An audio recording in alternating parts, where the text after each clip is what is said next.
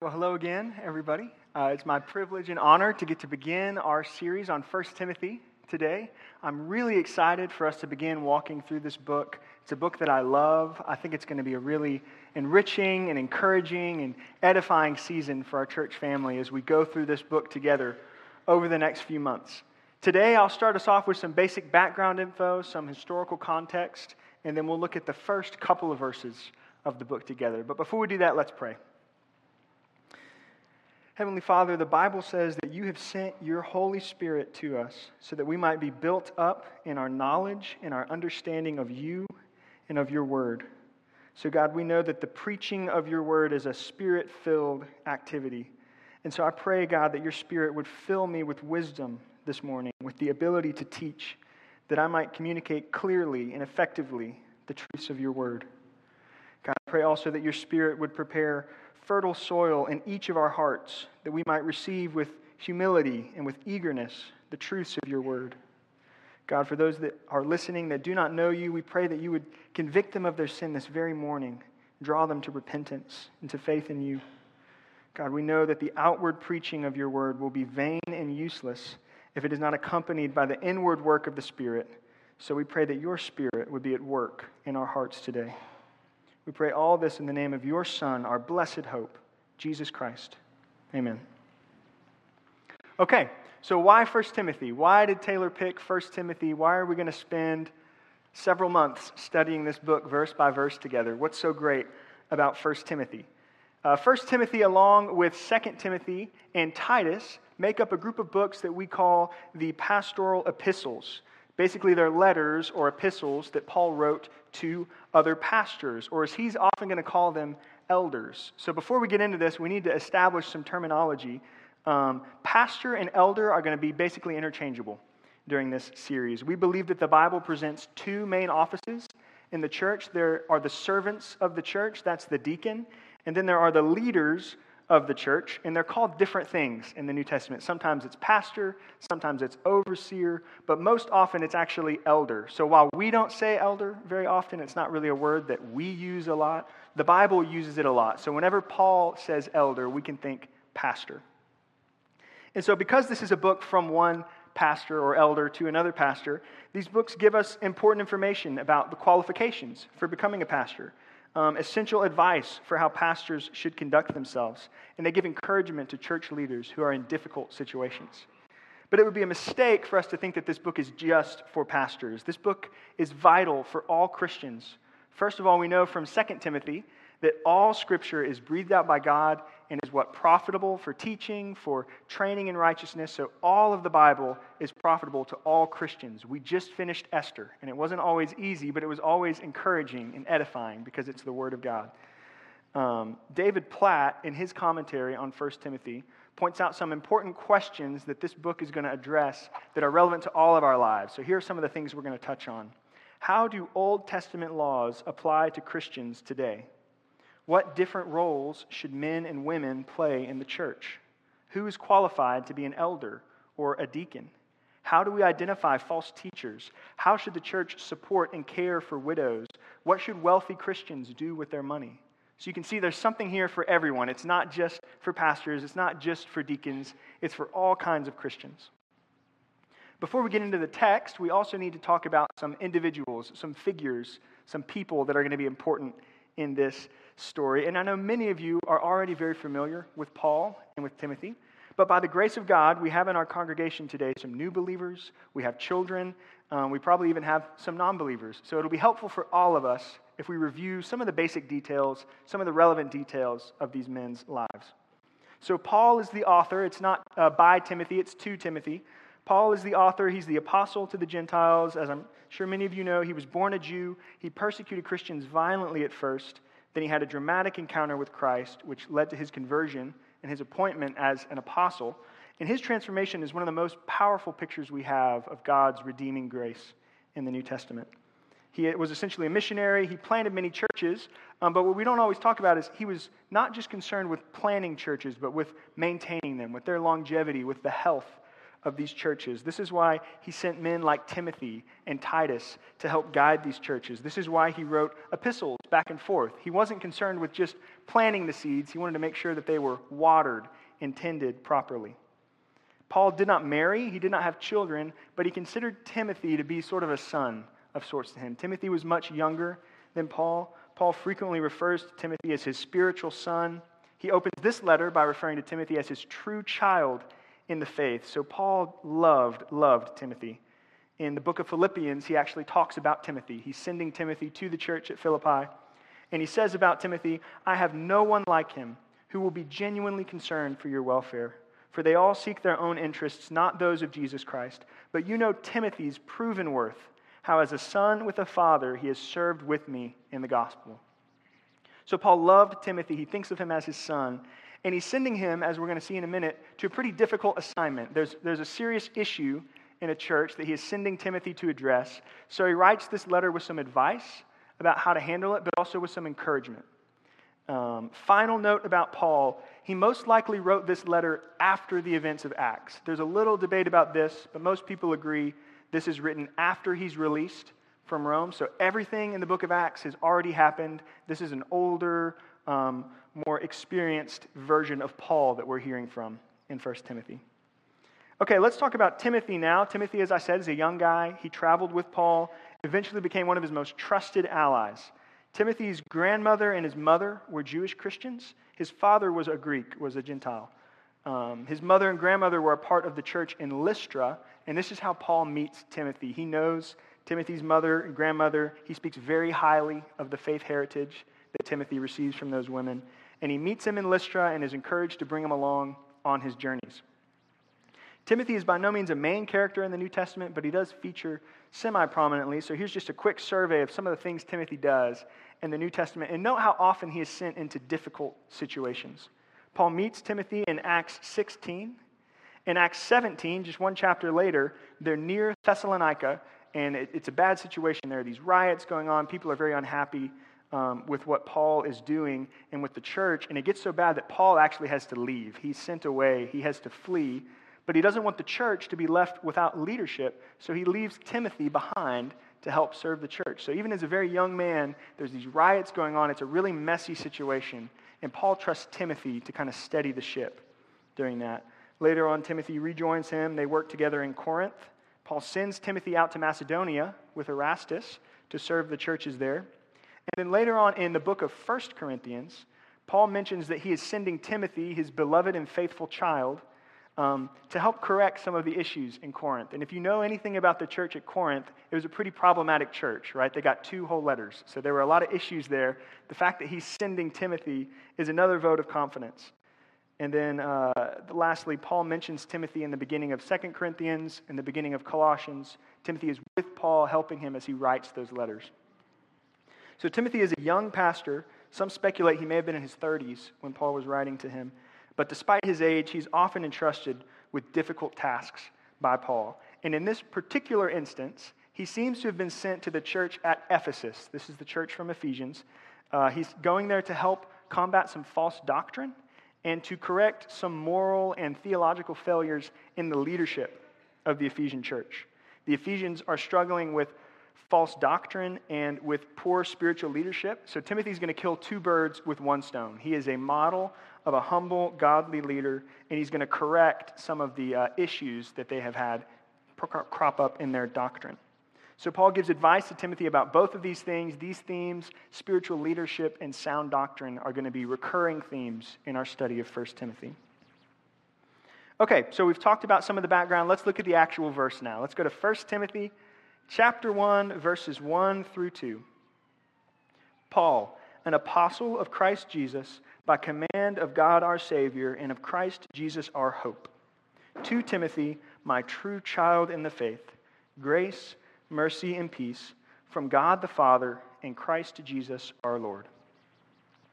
So, to be clear, I don't think Paul's trying to do a lot of theology here. He's not trying to teach a lot of stuff here. He's just addressing his letter, and he's giving a brief word of encouragement to Timothy. But even though Paul isn't necessarily trying to do a lot of theological work here, we can still draw important implications from what he says. His words here are going to give us some important insight into how Paul views himself and his role in the early church.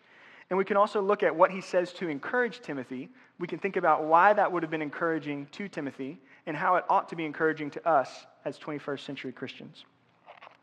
Okay, so I've got two points out of this text. The first point Paul's authority comes from God. So he begins by addressing Paul, and he says, An apostle of Christ Jesus by command of God. So he's doing two things here. First, he's establishing his credentials, he's establishing why you should listen to what he's going to say. Why do we care about what Paul says about how to run a church? It's like how I might say, as a pianist, I think you should get that piano. You know, I'm establishing that I have some kind of insight or experience. There's something about me that makes what I'm about to say relevant to whatever the issue is. Uh, but Paul's not just establishing his credibility, he's also establishing his authority. As an apostle, his words here are a direct revelation from God. So, what we're going to study is not just Paul's opinion on the best way to run the church, it is a message from God. Not everything that the apostles said or did was infallible, but when he's writing here as an apostle, when he is writing scripture, we take these words, just like everything else in the Bible, as the inspired, the inerrant, infallible word of God. So as he begins this letter, he's grounding the authority and the credibility of what he's about to say in the fact that God has appointed him by command to be an apostle. And this is interesting to me because at this point in his life, again, remember, this is after the book of Acts. He's already kind of like a rock star in the early church. He could have appealed to so many different things um, to justify what he's going to say. He could have said, Paul, an incredibly successful church planner. Or he could have said, Paul, one who has a proven track record of ministry success. He could have said, Paul, one who has been persecuted for the faith. Or Paul, your spiritual father. But he doesn't appeal to any of those things. He doesn't appeal to his own accomplishments. He doesn't appeal to his own abilities. He doesn't appeal to anything intrinsic to himself, he chooses to appeal to the fact that he is an apostle. And he's not an apostle because he worked hard to earn the rank, or he's not an apostle because he deserves it or he earned it, right? He says he's an apostle solely because God, in his sovereignty, chose Paul by command to be his instrument. So, this is a helpful reminder for us as we begin this series that the church does not belong to us, but it belongs to God. The church is his idea, it's not something we came up with. We are stewards of this church, but we're not the true owners. We belong to this church, but the church ultimately doesn't belong to us. And so, in light of this, we have an obligation to operate and to steward God's church in accordance with the instructions that we find in His Word. It's not up to us to decide how we think it would be best to do church. We need to be faithful to what God has laid out in His Word. And this is important for us to keep in mind because God doesn't always call us to operate the church the same way that we operate secular organizations.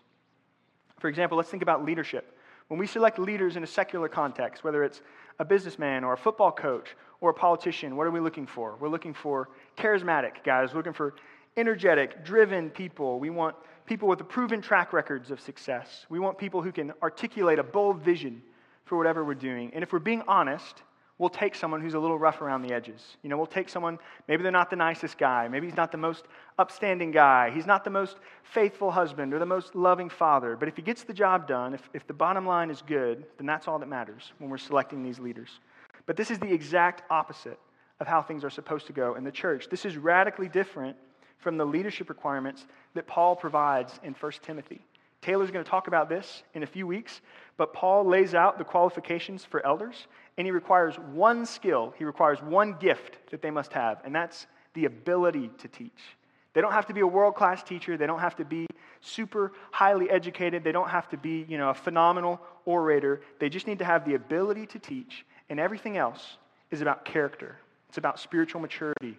It's about the way that they manage their household. It's about the way that they serve in their community. So, the takeaway here, as Taylor's going to discuss in a few weeks, is that the character of a church leader is more important than their gifting. And if we elevate a gifted individual to leadership who's lacking in character, we will set ourselves up for disaster. So many of the problems that we read about in churches from the New Testament all the way up to today are due to poor spiritual leadership. They're due to a misunderstanding of who is supposed to lead the church and how they're supposed to lead it. We apply secular standards when we select church leaders, and this inevitably sets up our churches and our denominations for failure. And we as Southern Baptists should know this as well as anyone, right? When the church allows wolves in sheep's clothing to take up offices of leadership, when we elevate talented or gifted men to leadership roles who lack the character and the integrity and the accountability that's required in Scripture, it can do immeasurable damage. This was the case in the Ephesian church. This is the whole reason why Timothy is going. This is the whole reason why Paul is writing this letter, and it continues to be the case in many churches today. So, this series is going to help us think clearly about where authority in the church comes from, who ought to lead the church, and how they ought to lead it. And these are some of the most important things that we can get right as a church. Okay, so point one Paul's authority comes from God. Point two is his encouragement to Timothy. Christian hope is unlike worldly hope.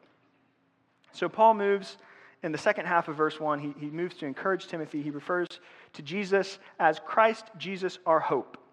And it may seem like it's just a passing comment. This is just how Paul describes Jesus. But it's worth pausing for a moment for us to reflect on what it means for Christ to be our hope. Uh, Paul knows that he's sending Timothy into a tough spot. He wants to encourage him, and he chooses to remind him of the hope that we have in Christ. So we need to think about what that means. Uh, I'm sure many of you have heard this before, but we have to remember that hope in a Christian sense, hope in a biblical sense, the kind of hope that Paul is talking about here, is not necessarily like the hope that we use in everyday worldly sense. When we think about worldly hope, it's a hope that's characterized by uncertainty.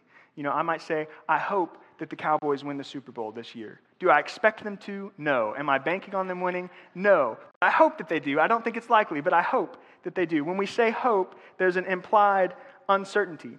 And if we say that we're hoping for something to happen, if that's the word that we choose, there's often an implicit, almost a subconscious understanding that whatever it is that we're hoping for is not very likely. Hope is kind of like a last, uh, a last resort when we use the word hope. But this is not Christian hope. This is not what Paul means at all when he says that Christ Jesus is our hope. One commentator says that the hope that Paul is referencing here is the fully confident expectation of an as yet unrealized fulfillment. So, to unpack that a little bit, Christian hope, what, what Paul's talking about here, is more like what we say when we talk about being pregnant. Right? Mary Catherine and I don't say that we're hoping to have twins in the fall. That would be kind of weird, right? We say that we're expecting. That's the word that we use, expecting. And there's implied with inspecting not a sense of uncertainty, but an eagerness, right? And an anticipation.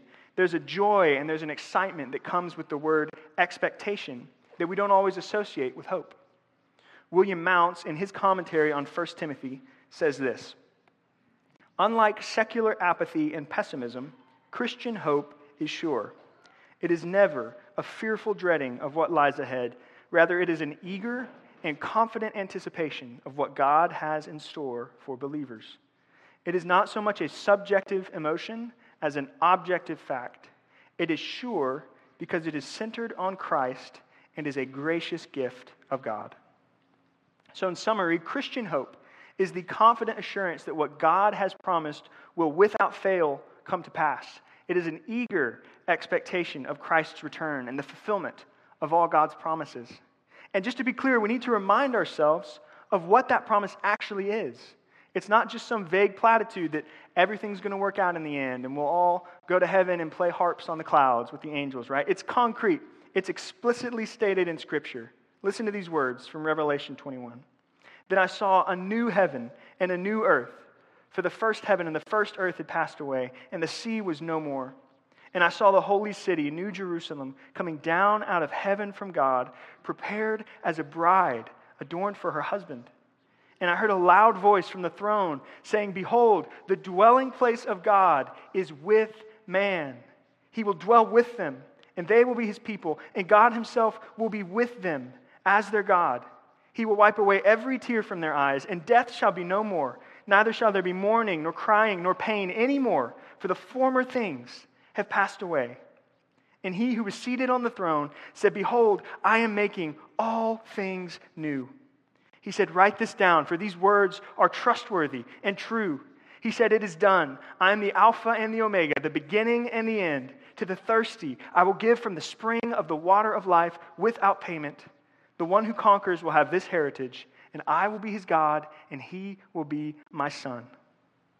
This is the great hope, right? This is the great promise of our faith. And we know that just as in the days of Joshua, not one word of all the good that God has promised will fail to come to pass.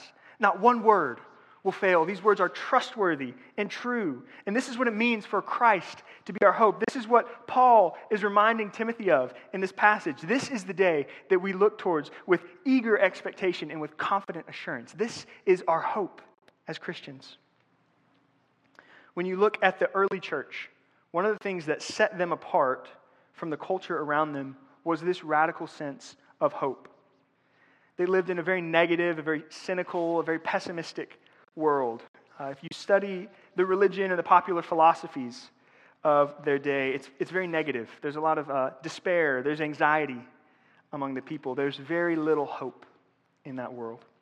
And so, this hope, this idea that there's something more to life, that there's something better waiting for us than this broken, unjust world in which we live, was something that set Christianity apart from the world around it. It made it compelling to many people, but it also made it seem foolish or childish and naive to others. But either way, it was abundantly clear to the ancient world that Christians were a people who put their hope not in worldly things, but in Christ and in Christ alone. And I wonder if that's true of the church today. Is it true of the church in America today? Are we a people who are defined by our hope in Christ, by our eager expectation of the return of Christ? Do we even really think about it much at all during our daily lives? I know this is true of the church in many parts of Africa, of the church in Latin America, of the church in South Korea, of the church in China. Obviously, no church is perfect, but when you look at the church in many parts of the majority world, there's this burning sense of hope in Christ that you cannot miss. In the depths of abject poverty, in the midst of war, in the midst of oppression, in the midst of persecution, the hope of Christ shines through in many of their churches. And I just wonder is that true of us here? Are we a people who are defined by our radical hope in Christ? Do we stand out at all from the culture around us, or are we putting our hope in the exact same things that everyone else is putting their hope in? In our money, in our families, our spouses, our children, our grandchildren, our political leaders, our retirement plans. Though none of us would say this outright, what I think we often say with the way that we live our lives is that hoping in Christ is our backup plan. It's as though if, if something goes terribly wrong, if everything's ripped away from us, if I lose my family, if I lose my job, if I lose my house, my health, then I can cling to Christ, right? In the middle of the storm, I can cling to Christ. But while I've still got all these good things, while things are still going well, I'm going to put my hope in them instead. I can hope in Christ if things go bad, but when things are good, I'm going to hope in myself. We reduce the hope of Christ to a break glass in case of emergency type of thing.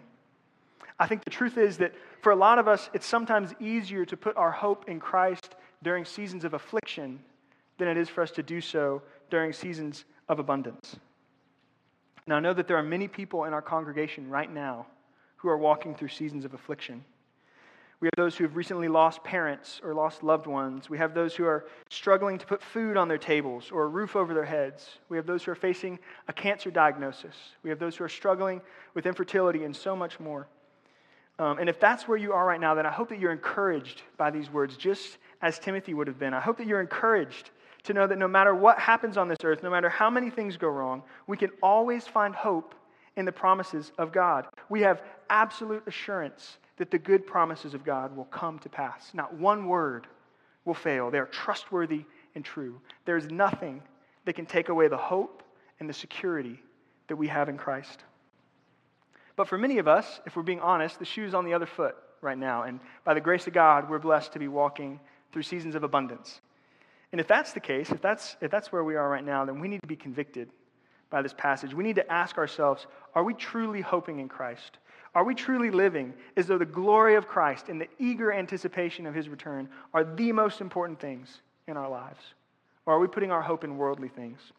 We can't allow the good things of this life to distract us from the glory of Christ and from the, the eager anticipation of his return. As Christians, we are not called to live as though hoping in Christ is our backup plan, as though hoping in Christ is just something for those who are walking through trials. Our hope in the promises of God and our eager expectation of Christ's return should shine through everything that we do in every season of our lives. Because we live in a world that is very much like ancient Rome. That same pessimism, that same negativity, that cynical approach is all over the popular philosophy of the world today. When you look at younger people, you look at people my age and younger, there's often a strong sense of hopelessness about the future. Whether you're talking about our government, our economy, or the planet itself, there's a strong undercurrent of fear, of anxiety, of pessimism about what the future holds. People do not believe that all things are working together for good. We live in a world that is filled with injustice, with corruption, with inequality, with senseless tragedies. And the church has an opportunity to say that there's something better coming, that the world will not always be this broken, that restoration and renewal are coming in Christ. But when we as Christians, and especially we as wealthier Christians, when we live our lives as though earthly things are all that matters, as though our greatest hope is in the things of this world, we miss an opportunity to display the hope of Christ to a world that desperately needs to see it. Because the uncomfortable truth is that the Bible doesn't promise all these good things to everyone. It's not a blank check that goes out to all people everywhere. The Bible makes these promises to those who are in Christ.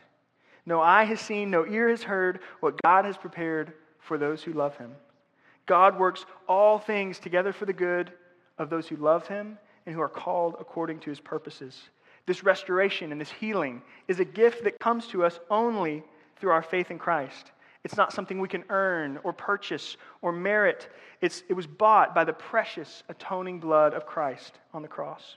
And this brings us to verse 2 of our text, where Paul notes that grace, mercy, and peace come to us from where? From God the Father and from Christ Jesus our Lord. The only way that we can be set free from our wickedness, the only way that we can become alive to this living hope, the hope of the gospel, the only way that we can truly receive the grace, the mercy, and the peace is to repent of our sins and to submit to Jesus Christ as Lord. And then we get a preview, we get a foretaste of what it's going to be like when Christ makes all things new, when we see him bring sinners like us from death to life, when we see the Spirit take wicked, sinful hearts and conform them to the image and likeness of God's holiness. It's a preview of the cosmic recreation and renewal that is coming in Christ. It's a preview of when he makes all things new. The Bible says that those who are in Christ are a new creation. And if you want to be truly made new, if you want to be truly set free from the bondage of your sin, brought to life in that living hope, that renewal can only come through faith in Christ. And all are welcome. As Paul says, there is no person on earth that is too far gone to be renewed and restored by the blood of Christ. As Paul is going to say later on in this very epistle to Timothy, the saying is trustworthy and deserving of full acceptance that Christ Jesus came into the world to save sinners of whom I am the foremost. So the hope of Christ, the grace, the mercy, and the peace of Christ are for any and for all who will turn from their sins and submit to him as Lord. Let's pray. Heavenly Father, we thank you for the gift of your word. We thank you for the rich words of encouragement and the blessed promises of hope that you have given to us. God, as we go back out into the world this week, help us to be truly alive to the hope of Christ. Whether we're in seasons of affliction or seasons of abundance, God, help us to remember that our only hope in life and death is that we belong both in body and in soul to God and to our Savior, Jesus Christ. We pray all this in His name. Amen.